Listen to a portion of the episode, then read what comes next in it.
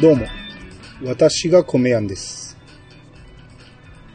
早速ですが、今日はゲストが来てくれています。面白そうなことは何でもやってみようでおなじみのドラクエ好き絵描きユンユンさんです。どうぞ。どうも。どうもユンユンです。ちょっとさ、もう一回。綺麗に入りたかった。あ、ほなほな、もう一回。はい。はい。面白そうなことは何でもやってみようでおなじみのドラクエ好き絵描きユンユンさんです。どうぞ。どうも、私がユンユンです。言いたかった。それはうまくいってんのかよ。うん、はい。はい。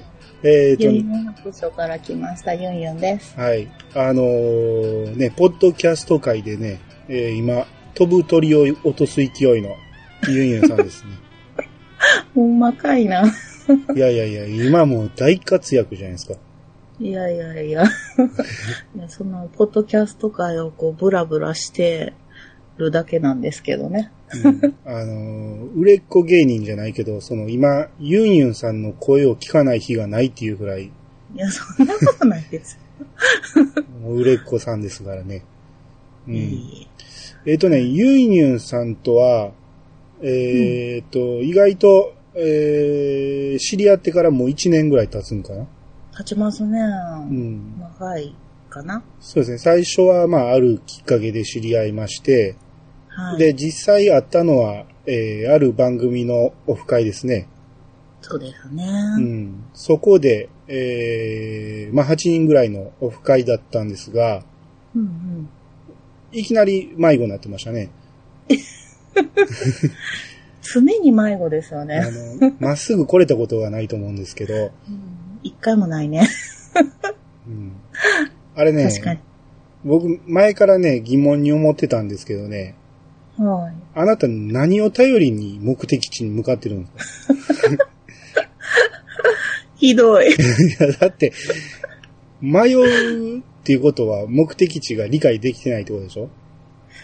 だから目的地に向かおうとはしてるんですけど、うん、多分ね、うん、射程距離がみんなより広いんだと思うんですよ。なんかその、うん、ピンポイントじゃないんですよ。あの周辺っていう感じで行こうかな。なんでピンポイントまで事前に把握していかへん。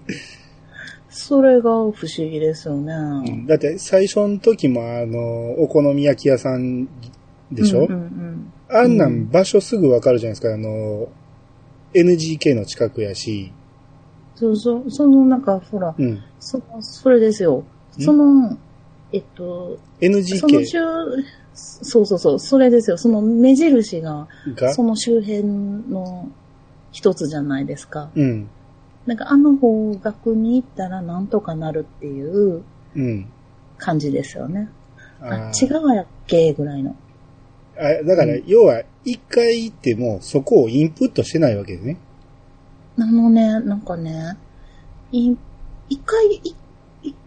そうね、一回行ってないけどね、写真で覚えるタイプやと思うんですよ。だからその場所まで行ったら、うん、あ、ここ来たことあるって思うんやけど、うん、その道順としては、あんまりこう記憶してなくって、うん、ここの場所は知ってるとか、そういう、だから行ってみんとわからんから、射程距離が広くとっといて、うん、で、行ってみたら、あ、なんとなくここの漢字知ってるっていうので、行っちゃうんですよ。あ、うん、迷う人の典型ですね、それはね。だって、地図を頭に浮かべといたら、今自分がどこにおるかって大体わかるじゃないですか。駅を出て、こっち行って、こっち行ってってわかる。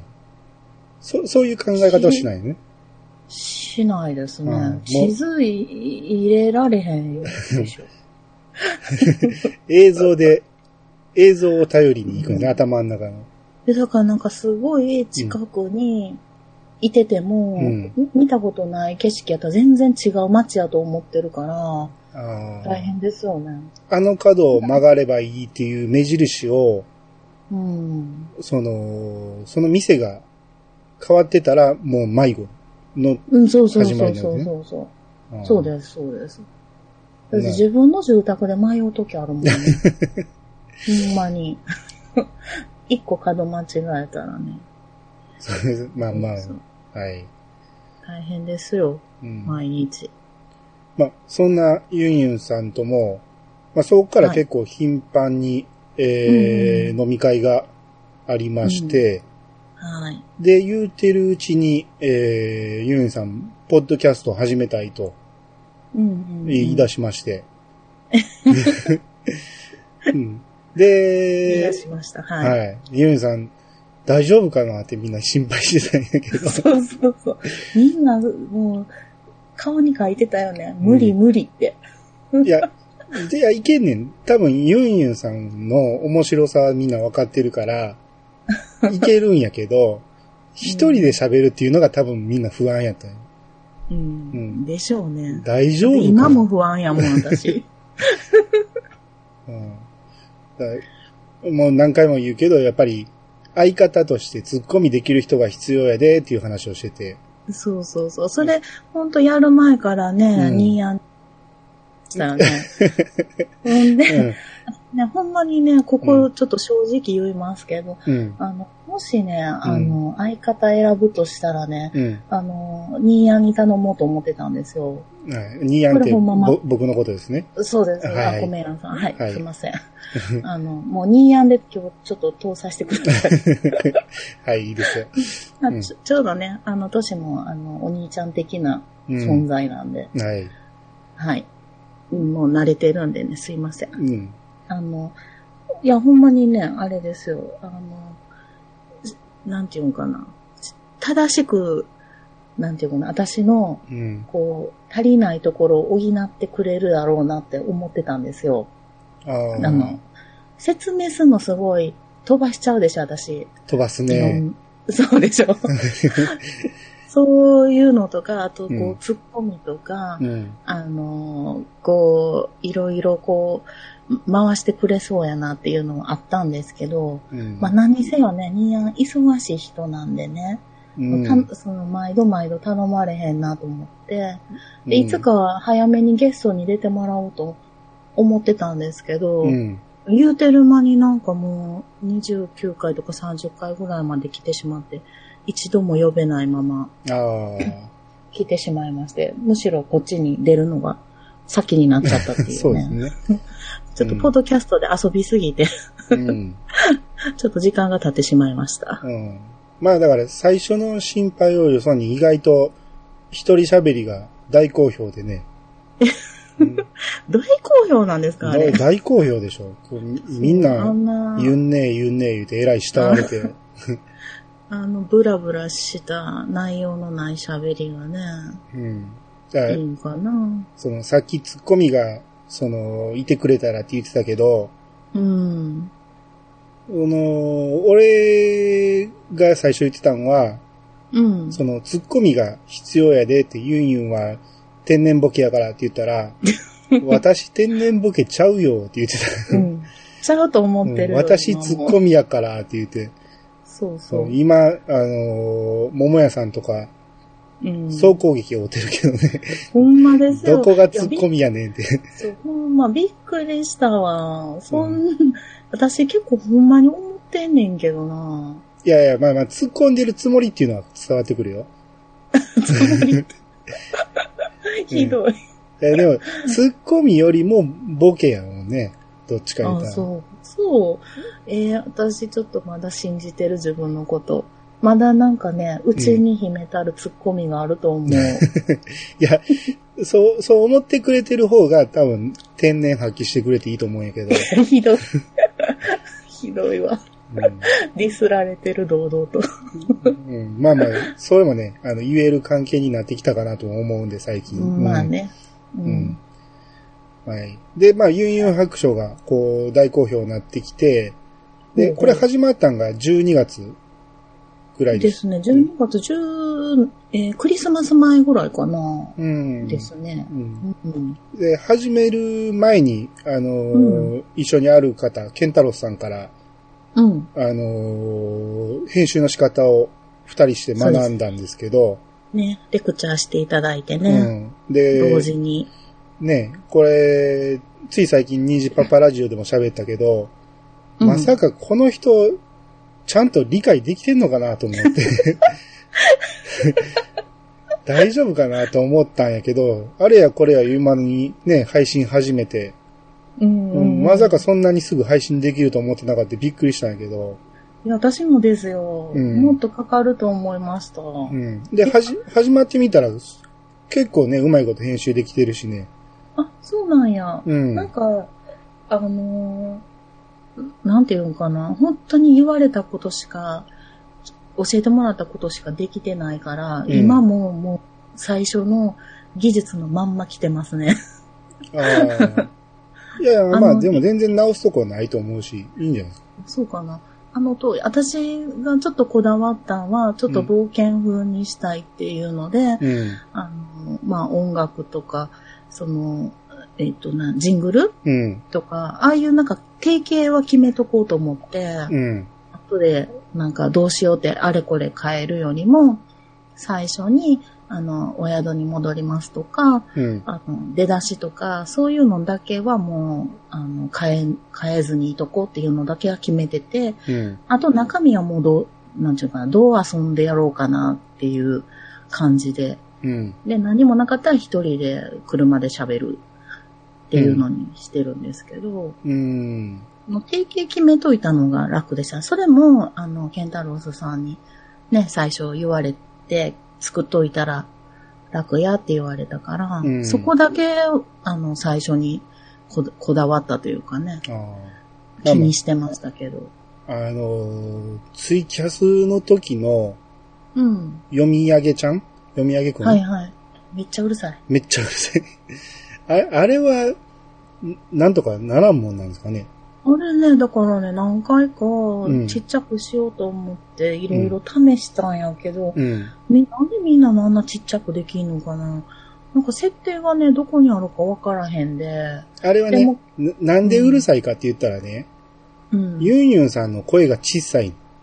あ、そうなんや。うん、ユンユンさんの声が大きければボリュームを下げれるん。うん、あー。そういうことか。そうそう。ユンユンさんの声を聞こうと思って、ボリューム上げたら、読み上げがボーンって出てきてびっくりするっていう。ああ、そういうこと、うん。だからもう、イヤホンにしたらいいよね。そうやね。それが一番、音も入らへんし、いいと思う。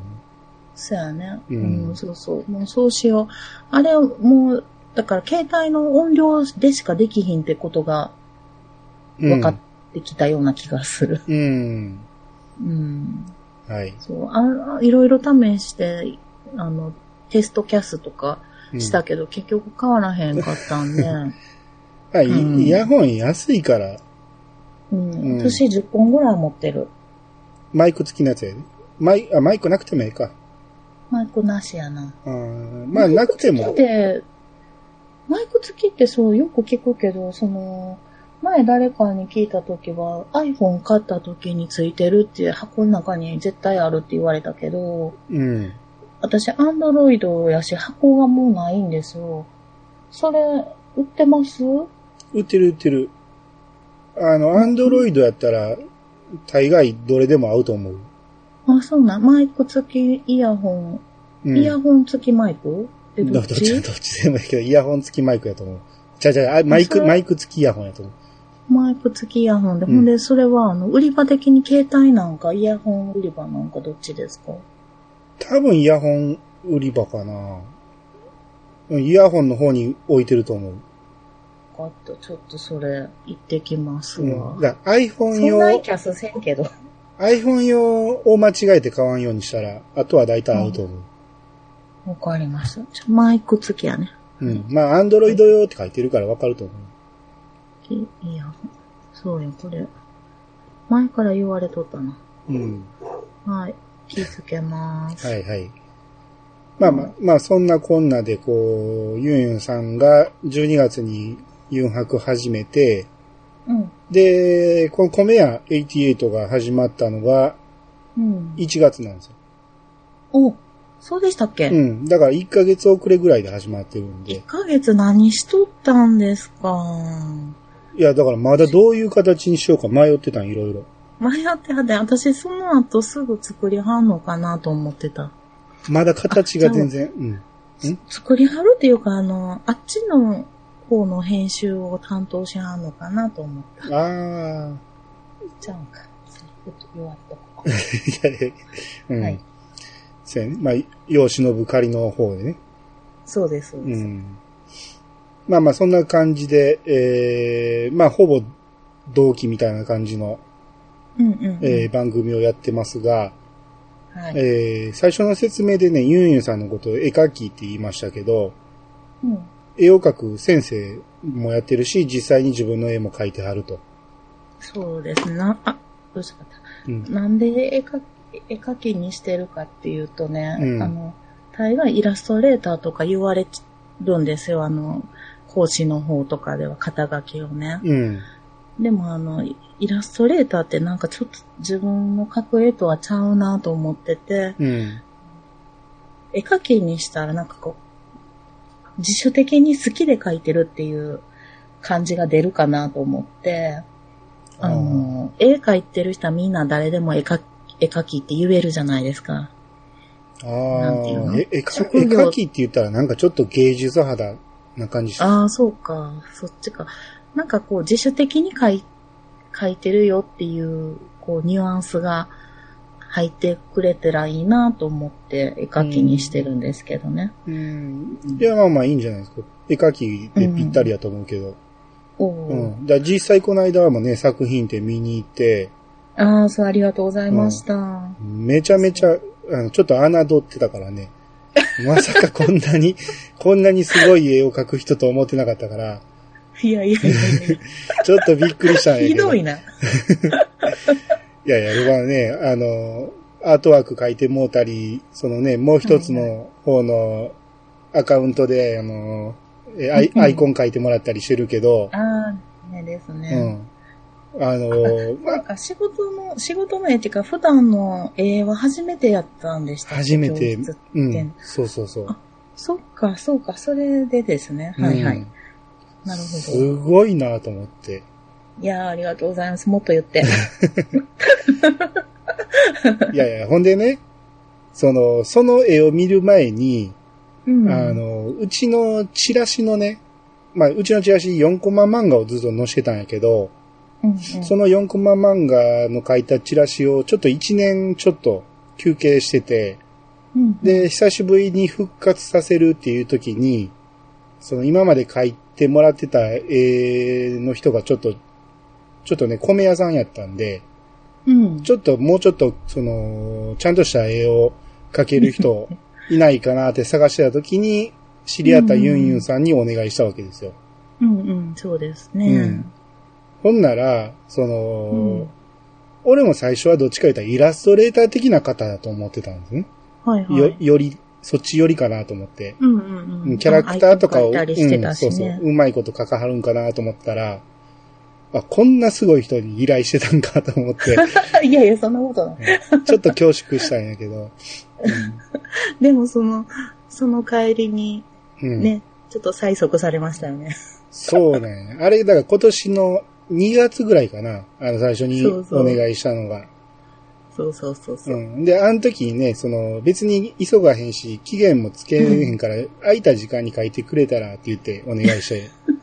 うん。で、結構ね、最初のラフ案は早めに出てきて、うん。ああ、ちゃんとやってくれてんやと思って、で、まあ、せかしたら悪いし、ちょっと待っとこうと思って、こう、ずーっとこう、言わずに待ってたら、結局、この前催促したのが5月やもんね。そうそう、うん、期限がね、締め切りがないとね、うん、本当にやらないタイプなんですよ。だからなんとなくこれでいけるわってなって、うん、結構放置しちゃうんで、うん、次期限決められてない場合、うん、催促が来たらやるっていうね、私のなんかこう、うん、その目の前にある期限が決まってるやつからやっていくっていう、デザイナーもやってるんで、うん、そっちが追われてるから、うん、しかもちょっと教室展が間にあったでしょ、うん、でもなんかちょっとね。結構隅っこにしばくちゃんになってこうちょっと置いとかれてていやいや、まあまあ、積まれた本の間に入ってたみたいな、うん、すいません、うん、いやいや忙しい人やからねあんま催促するのも悪いなと思って、まあ、こっちもそんなに期限もなかったから完成したら作ろうという感じやったから、うんうん、ただね最初に依頼した時に、うん、まあまあ1ヶ月も待たせへんからって言ってたでしょまたその時暇やったから調子いいこと言ってたんやな、うんうん、でああはいはい1ヶ月ぐらいやったら全然大丈夫よみたいな感じを話してて、うん、3ヶ月待ってそろそろ言わなあかんかなと思っていやもっと早い段階で言ってくださいよ、うん、ほんまマジでねもう多分まあ次とかもね、うん、言っていただけるんであればうん、ちょっと何個かもまとめてほしいぐらいですね。ああそうしようかうん、うん、もうネタはできてるからうんうんうん、うん、まあそうやね何個か出していくから次の分、うん、そろそろお願い言うような感じで、うん、いう感じにしようかな、ねうん。そうですね、うん、持っといたら、うん、なんかこうねちょいちょい合間に作っていっとけん、うん、書くのは一瞬やねんけど色塗るのが割とね、うん、デジタルで、うん、自分が塗るんでね。うん。OK です。うん。すいません、こんなとこで仕事の話を。いや、でも私もね、4コマまけど、うん、保育園の、なんかね、なんちゅうの、チラシみたいなんで書いたことは何回かあるんですけど、うん、なんかほんとちゃんと起承転結的な、サザエさん的なね、やつは初めてなんで、なんかすごい、一回書いただけやけど、うん、まあまあなんか勉強になるなと思いましたよ。ああ、そう言っていただいたら。うん。その4つのコマで、なんか、なんていうかな、伝えることを単純にしないといけないっていうね。うん。うん、普段私が描く絵はすごい書き込みをどんどんするタイプの絵なんで、うん、迷ったら全部描けっていう、そうなんですけど、はいはいはい、こちらなんかとにかく線を減らしていかないといけないっていう、うん、まあ、全然また違うなんか目的があるから、うんうん、でイラストとかね挿絵カットとかのは毎日のように会社とかで描いてるんですけど、うん、それをねストーリーっていうかな、なんか4コマになって喋らすっていうのかな。うんそれはそれでまたなんか面白いなと思って、うん、なんかちょっと幅が広げれるかなと思って楽しみにしてますよ。うん、まあすっごいいいコメント言った。まあだから先生にはぜひ長期連載していただこうと思いますんで、ぜひお願いいたします。ゆくゆくは出版してねちょっといいね人財産ちょっとねガッポガッポ、ねうん、ちょっとガポッとね。うん、行きたいですね、うんお米食うに困らん程度にね、うん、行きたいですね。はい。まあね、版権の話はちょっとこの後。そうやね。ちょっと裏でやりましょうか。ちょっとね、この辺の大事な話なんでね。そうやね。はい。闇取引的な。はい。っていうか、もう結構喋ってるけど、これまだオープニングなんで。ちょっと待って、もう30分ぐらい喋ってますけど、これ。だからもうそろそろ本編始めますんで。ほんまや。はい、いきますよ。はい。はい。はい。それでは始めましょう。米屋の、米屋88。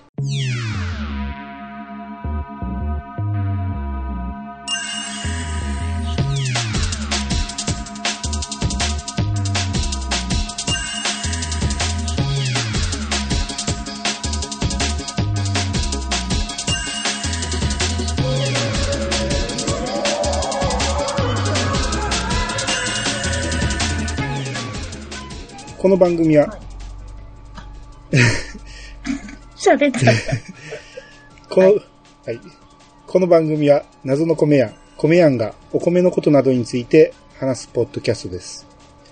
改めましてどうもです。ユンさん続いてよろしくお願いします。はいお願いします。はいね、もう今回もユンユンさんが、ゲストということで、ユンユンさんの紹介ということでやってるんですけど。はい。私も呼ばれてんやろ。まあ、呼ばれた理由はまた来週わかると思うんで。あ、なるほど。はい。とりあえず今回はもうフリートークで行こうと思うんで、うんうん、はい、うん。なんかお米のことについて質問とかあります？ああ、そうですね。この間ね、子供がボーイスカウトをやってましてね、うん、初めて子供が今9歳なんですけど、うん、飯盒炊爨をやったんですよ。うん。うん。で、本当の初めてなので、まあ、うまくいくかなとか言いながら、お米持って行ってたんですけどね。うん、私、よう考えたら、飯盒炊爨にすごい縁があって、うん、まあ、質問でも何でもないんですけど、うん、ちっちゃい時にね、本当もう、小学校2年生ぐらいから、5年生ぐらいまでの間、毎週ね、飯盒炊爨してたんですよ。おう。なんで、5年生ぐらいの時に作文を書いたんですけどね。うん。思い出すとですね、うん、作文に、うん、うちでは、毎週末、日曜日の晩に庭で飯盒炊爨をします。庭でしてた？そうなんですよ。でね、母親がね、うん、ガス釜の、なんちゅうの、お米炊く機械あったんやけど、うん、そう壊れたんですよ。うん、で、ガス釜の後に、まあ、電気釜が来たらよかったんけど、うん、ガス釜の釜ってなんか、すごいごっついんですよね。うん、で、このまま、火炊いたら炊けんちゃうんみたいなことでね、うん、その釜だけ取り出して外でねお米を炊いてみたんですよ。多分最初は。ほんならそれがね、うん、意外と美味しくできて、やっぱ外でなんか飯盒炊爨したら美味しいなとか言ってだからね、そのガス釜の飯盒炊爨ですよ。さあ飯盒炊爨って言わへんけどね。飯盒使ってないでしょ。そうか、うん。そうそう。飯盒は使ってないんです、うん。で、薪で炊いて、うん、あんな木家にあったんかな。それがね、サザエさんの始まる6時ぐらいですよ。うん、6時半か、うん。なんかね、家の中でね、サザエさんの聞こえてる中ね、それを背中に、うん、夕暮れの中ね、うん、庭でね、うん、だいたい私が炊かないといけなかったんですけど、火をくべながら、うん、背中にサザエさんの話を聞くっていう、うん、すごい黄昏時の思い出があって、うん、で、それを作文に書いたわけですよ。ほうほうほうほう。なんで私はもう2年、3、4、5、3、4年その生活をしてるので、うん、普通やと思ってたんですよ。3、4年ずっとそのそうです。お釜が真っ黒になるまで。真っ黒やったけど、うん、鍋の蓋とかで蓋して。あまあ普通やったら買うわね。でしょ？親としたら、ちょうどええわって感じか。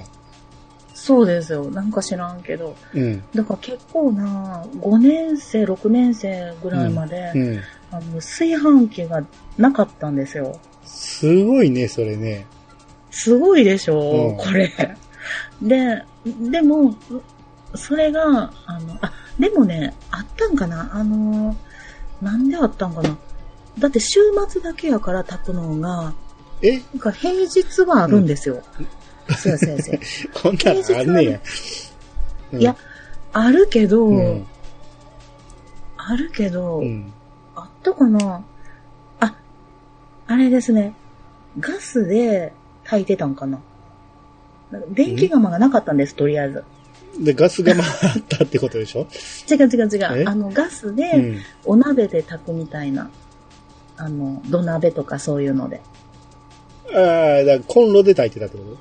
そうそう。コンロで。うん。多分そうやったと思う。で、未だに実家がそうなんですよ。炊飯器がないんで。ああ。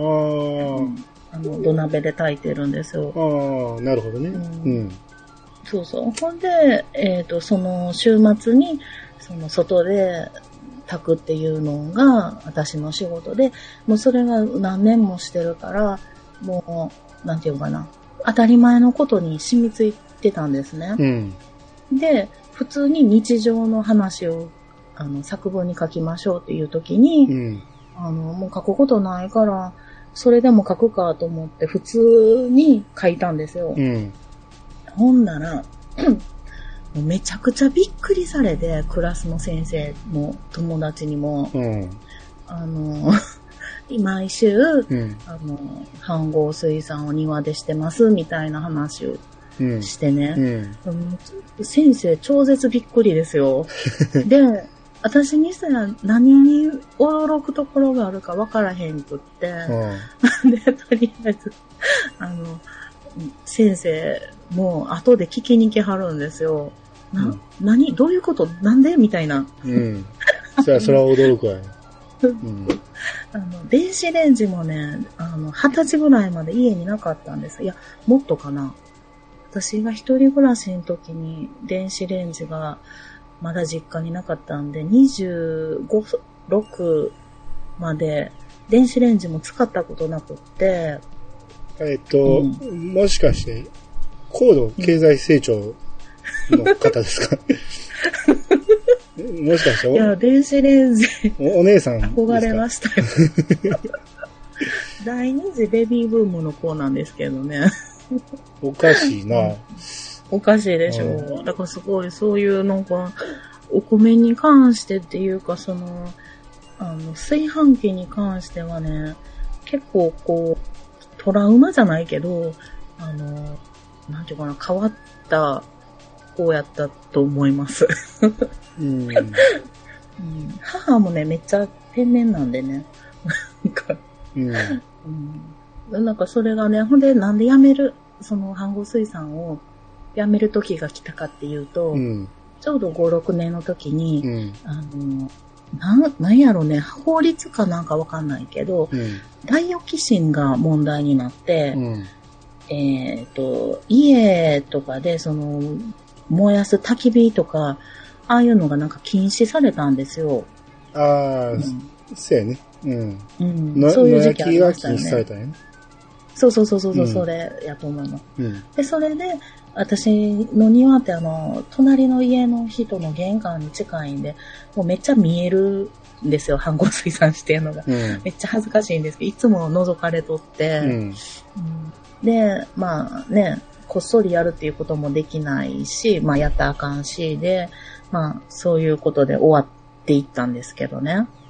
うん。そうなんかいいんじゃないの？別に、ゴミ焼いてるわけじゃないから、かないいんかなまあでも私的には早く終わりたかったんで、早く電気の生活がしたいっていうね、気持ちはふつふつとあって、その作文書いた時から、うちがおかしいっていうことに気づいたんですよ。うん、だから、なんかみんなうちはやってないんや、みたいな、ショックでしたよね。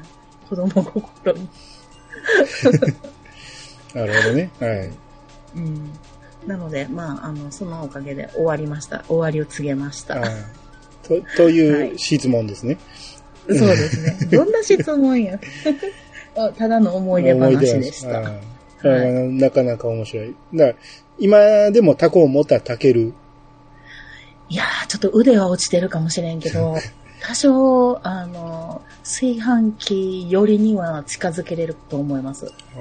うん、要は、薪で火をガーッと焚いて、うんうん、釜自体はだってそんな大きくないでしょ？小学生で持てるぐらいやから。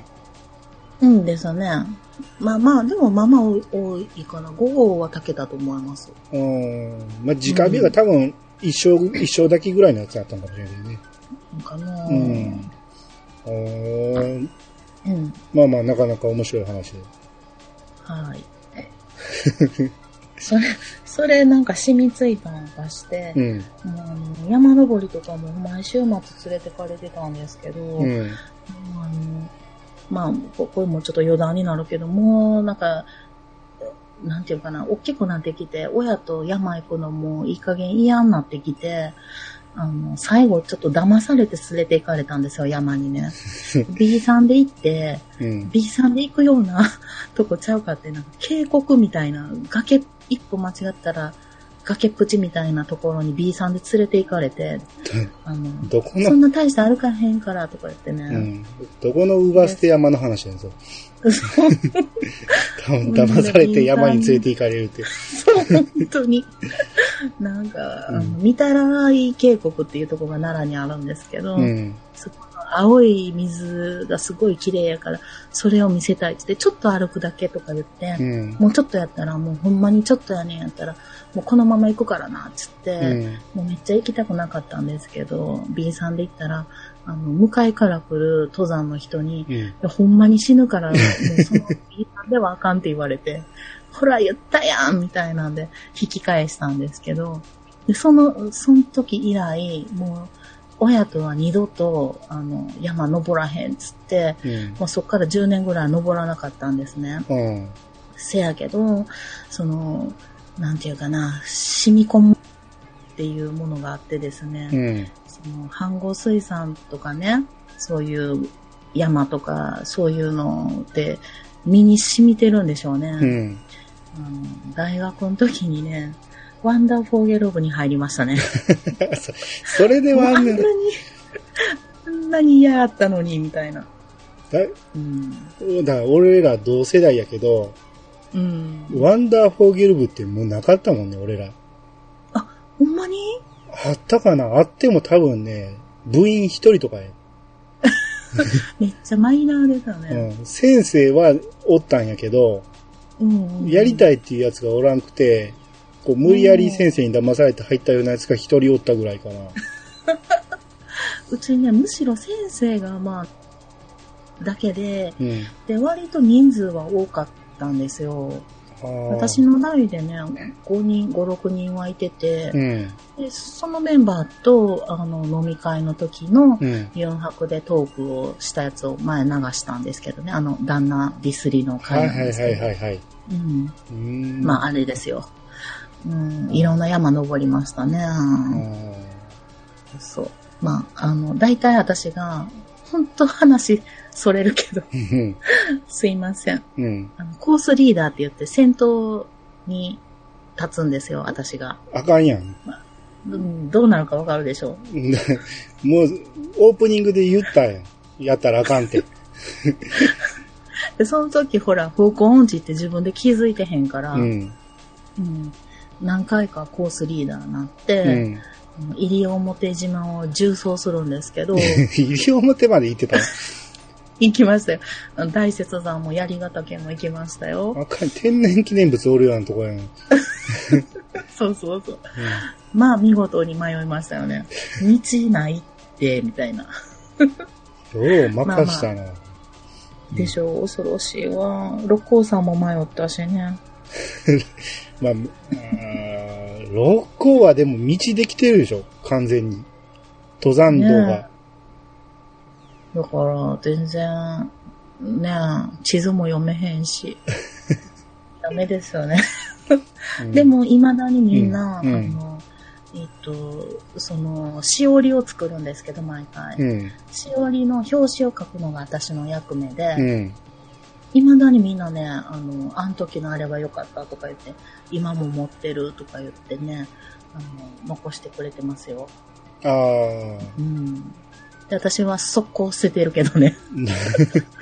全然覚えてへんとか言って。絵が良かったと。そうそうそうそう。その頃からね。なんか別にね、絵の勉強したわけじゃけど、好きで描いてたからね。すいません、めっちゃ脱線しちゃった。という質問でした。はい。質問にまとめたいんや。いや、質問言うたのに全然俺答えることは出てこへんから。ほんまや。はい。ユンユンさん、ありがとうございました。ありがとうございました。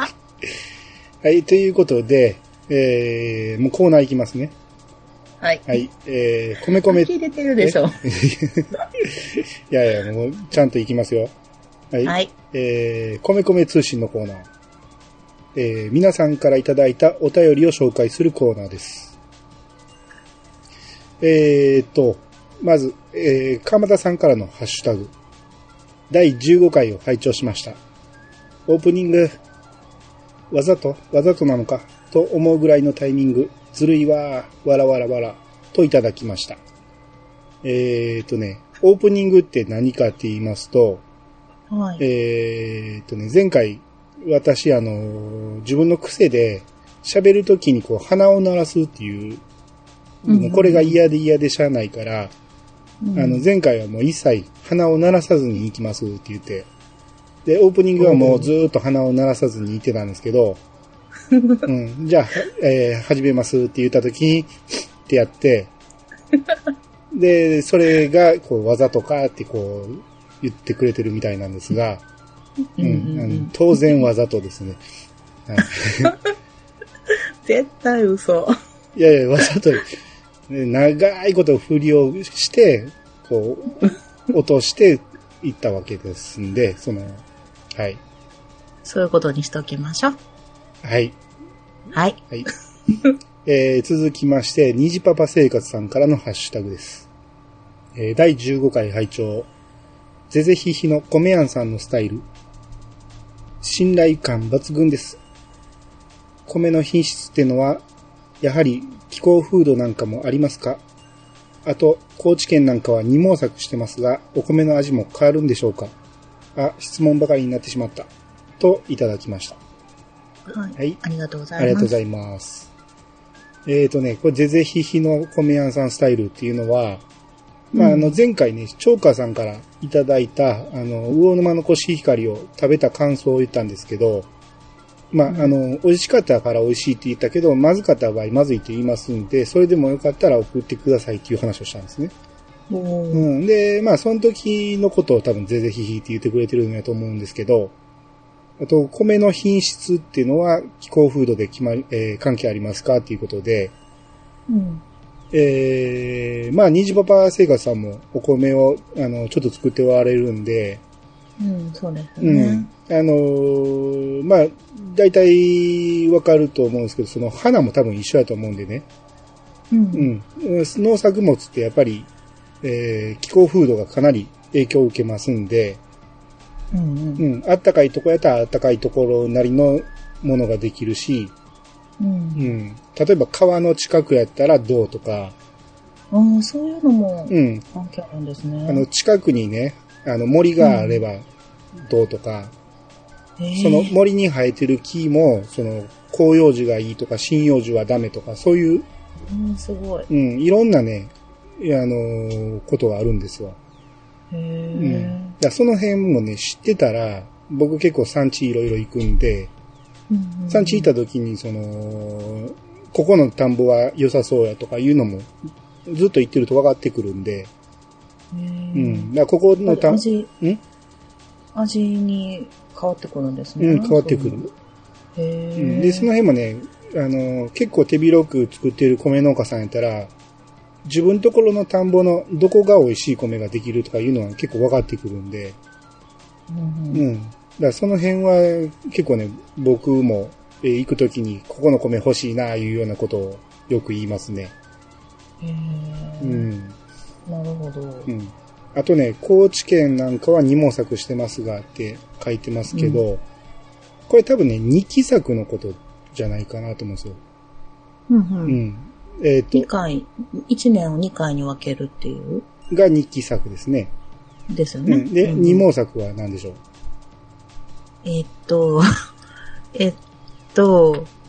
そうきたか。あれでしょ。二期作言ってるから、うん、二毛作はわかるでしょ。一回はお米で、一回は畑みたいなことですかね。うん、そう、正解。あ、よかった。あ、ごめん。だから二毛作っていうのは、東北とかね、雪が積もるところは別として、うん、結構、西の方とかは当たり前にどこでもやってるんで、うん、二毛作に関してはそんな影響ないですね。ただ、多分高知県はね、二期作やってるって聞いたことあるんで、2期作やると多少味に影響出るんじゃないかなとは思いますね。土を2回使うじゃないですか。うん。2回作るってことは、うん、栄養分がちょっと減っちゃうとかないんですか？あると思う。うん。ですよね。なんかちょっと巻くんかな、栄養分的なのね。もちろん肥料は巻くと思うし、その肥料も良くなってるから、うん、その辺でだいぶ2期作やっても大丈夫なんかもしれないけど、うんうんうん、基本的にはね、その米ってね、その同じところで何回も何回も同じものを作ったらダメなんですよ。あ、そんな何作るの？要はね、品種を変えたり、何年間に1回、休ましたりっていうことで、その同じのをずっと作ってると連作障害っていうその要は不作になってしまう可能性があるんです。ああ、そうなんですね。うん、だからそういうのもあって、その2期作も品種を変えてるやろうから大丈夫かもしれないですけど、うん、基本的には米に良くはないと言われてるのかな。今はいいんかな。そうですか。うん、ちょっと適当なこと言ってしまったけど。うん、でも高知県とかね、気候がいいからね。なんかもったいないんでしょうね、その空く時間が。うん。だから多分、あったかい時間が長いから、いけるんやと思いますけどね。うん、すぐ育つんかな、あったかかったら。そうやね。温度で決まるんで、うん、ある程度早くはできるかもしれないですね。うんうんうん。ということで、にじパパ生活さん、ありがとうございました。ありがとうございました。続きまして、バッドダディシャッハさん。コメヤンさんのお米レビューを聞いてると、ご飯が食べたくなりました。あー、食べたいといただきました。うん、ありがとうございます。ありがとうございます。さっき言ったみたいに、その、長華さんのお米を食べた時の話をしたんで、うんうん、それについてのコメントなんですけど、うん。お米のレビューってね、いまいち難しいんですね。これそんなに差がないから確かに美味しそうに喋るっていうのはなかなか難しくて、多分ね、うんうん、この間初めてねお米のレビューしたから、うん、で美味しかったっていうのもあってこうベタ褒めしたんですけど、はいはい、これ次以降もしこう食べた感想を言うときにねこうどう言っていいんかなっていう、ちょっと最初に褒めすぎたなっていうのもあったけど。だって、最初の基準値が魚沼さんの基準値になっちゃったでしょ、今。うん。次、難しいですよね。次難しいね。標準がちょっと高いとこに行っちゃいましたよ、これ。うん、ね。それでも、何かしら、プロの、レビューをしたいと思いますんでね。お。うん。宝石箱的なことをちょっと言っていこうと思うんでちょっと今からいろんなバージョンをメモっていかんと、うん、だからこの番組聞いたらお米が食べたくなるって思われたいんで、まさにねこうバードダディさん言ってくれたこのコメントすごい嬉しかったですね。うん、はい、バードダディさん、ありがとうございました。ありがとうございました。はい、最後ピチカートミルクさんからのハッシュタグですね。はい。明日は米麹作ります。桶で洗って準備中です。私これしか知らないんですが、やっぱ今頃桶って古いんですかね。と、写真がありますね。写真付きで送っていただいたんですけど、写真がねすごい古い、めちゃめちゃ年代物の桶を使ってあるんですけど。うん。どうなんですか？桶がもうテカってますもんね。黒光りしてる。すごいね。うん。でもね、木やからいいと思うんですよ。うん。うん、味が。普及せなあかん。ん？普及せなあかんとかそうなんですか？何せなあかん？呼吸っていうのかな空気が入らんなんとかそうなん？それはないと思うけど、うん、うん、やっぱり木ってねいろいろ使っていくうちに馴染んでくるんで、うん、米麹って作ってるか作れるんかこれ普通にね、写真見てたらお米洗ってる風な感じに見えるんですけど、うん、ここからどうなっていくんですかね。ここからね、麹菌を入れるんですよ。ほうほう。これお米ですか？お米、うん、米麹やから。あ、そうか。うん、米で作った麹やんで、うんうんうん、これをね、作り方は多分いろいろあるからわかんないですけど、僕の想像では、その平たい板にね、うん、敷き詰めるんですよ。で、麹菌まぶして発酵させる感じになるんじゃないかなと。そうなん、うん、そのための、とりあえず今これは洗ってるだけやと思う。うん、なるほど。まだもう本当に普通に洗ってる最中。こんなに水きれいになるまで洗うんですか？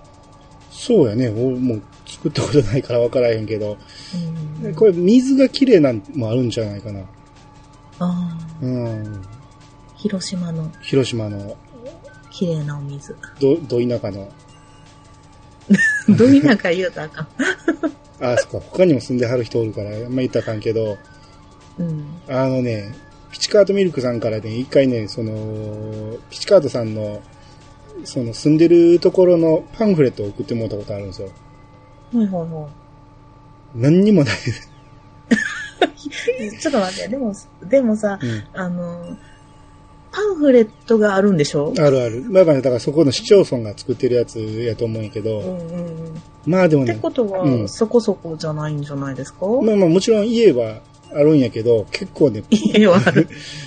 ひどい。いや、普通の街なんやけど、すっごいのどかな感じ。うん、うんうん、山が近くて、うん、だから多分水がすごい綺麗なとこなんじゃないかなと思いますね。おー。うん。いや、そういうとこでね、作ったらなんか、米麹も美味しくできそうな気する。うん。私実は米麹使ってるんですよ。あ、そう。米麹かなんかわからんけど、麹の。何？最近、なんか流行ってたでしょ？こう何年かで麹を野菜になんか塗りたくったり、あとお肉に麹つけといたらちょっと柔らかくなるとか、うん、なんか4、5年ぐらい前からその友達がその酔い始めてね、うん、で一緒になんていうの、その麹を作ろうみたいなのも言われて、塩麹か。そうそうそう、塩麹ね。そうそう、うん、塩麹。うん、ほんで、なんかそれ以来たまに作って、自分で作ることもあるし、今はちょっとできてるやつの塩麹っていうやつを買ってきて、うん、お肉に塗ったりとかね。うん、でもあれね、美味しいんやけどね、焦げるんですよね。ああ、そうそうそうそう。焦げやすいね。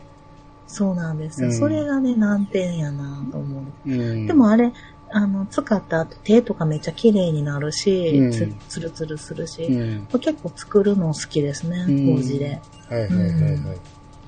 うん、で、野菜もなんか甘くなる気がする。うん、ああ、そうよね。あれ何につけても美味しいもんね、あれはね。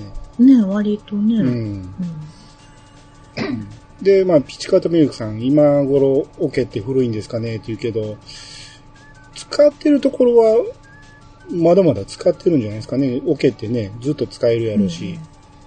うん。うん、多分、ですね。うん。こういうのって長く使っていくほど良くなっていくと思うから、うん。うん、まあまあ、ぜひ、うん、ぜひぜひね、長いこと使ってほしいですね。うん。うん家の周りの風景もちらっとだけ入ってるけど、なんか年代っぽいですよね。うん。一回ここ行ってみたいけど、なんか、相当、相当なんか古そうな建物なんかな、うん。なんかすごい年季入ってそうですよね。ですよね。なんか、うん、なんとなく年季の、あるなんかね前回ピチカートさんゲストに来られてた時も、うん、なんか古いもんが残ってるっていう話されてましたよね。ああそうやね。うん。だからこのオケも多分代々つながれてるんかな。つながれてないけど。引き継いでる。うん、はい。まあかもですね。ですね。うん。多分お宝なんかも眠ってるんじゃないでしょうかね。そうですね、うん、きっと、はいはい、ということで、ピチカートミルクさんありがとうございました。ありがとうございました。はい、以上で、マイマイ通信じゃないコメコメ通信、名前変わっとるコメコメ通信終わります。はい、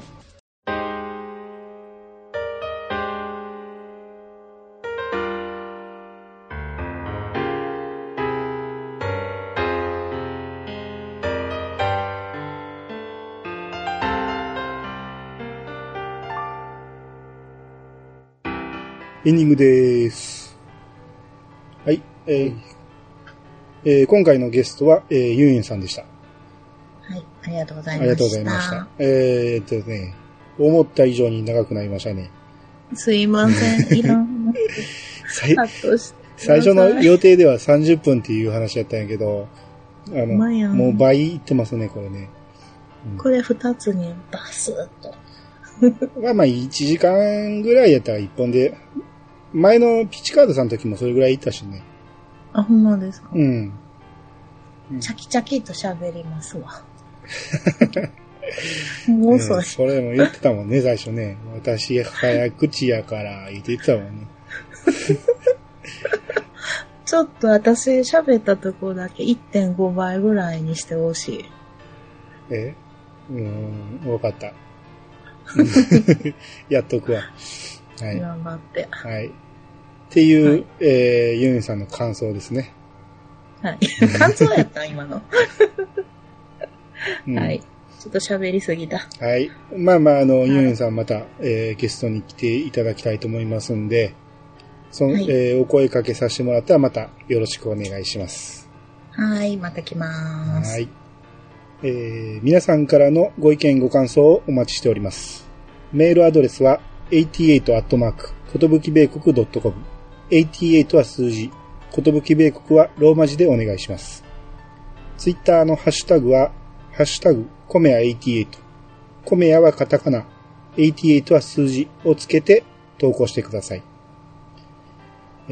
それではまたお会いしましょう。お相手はコメアンとユンユンでした。さようなら。さようなら。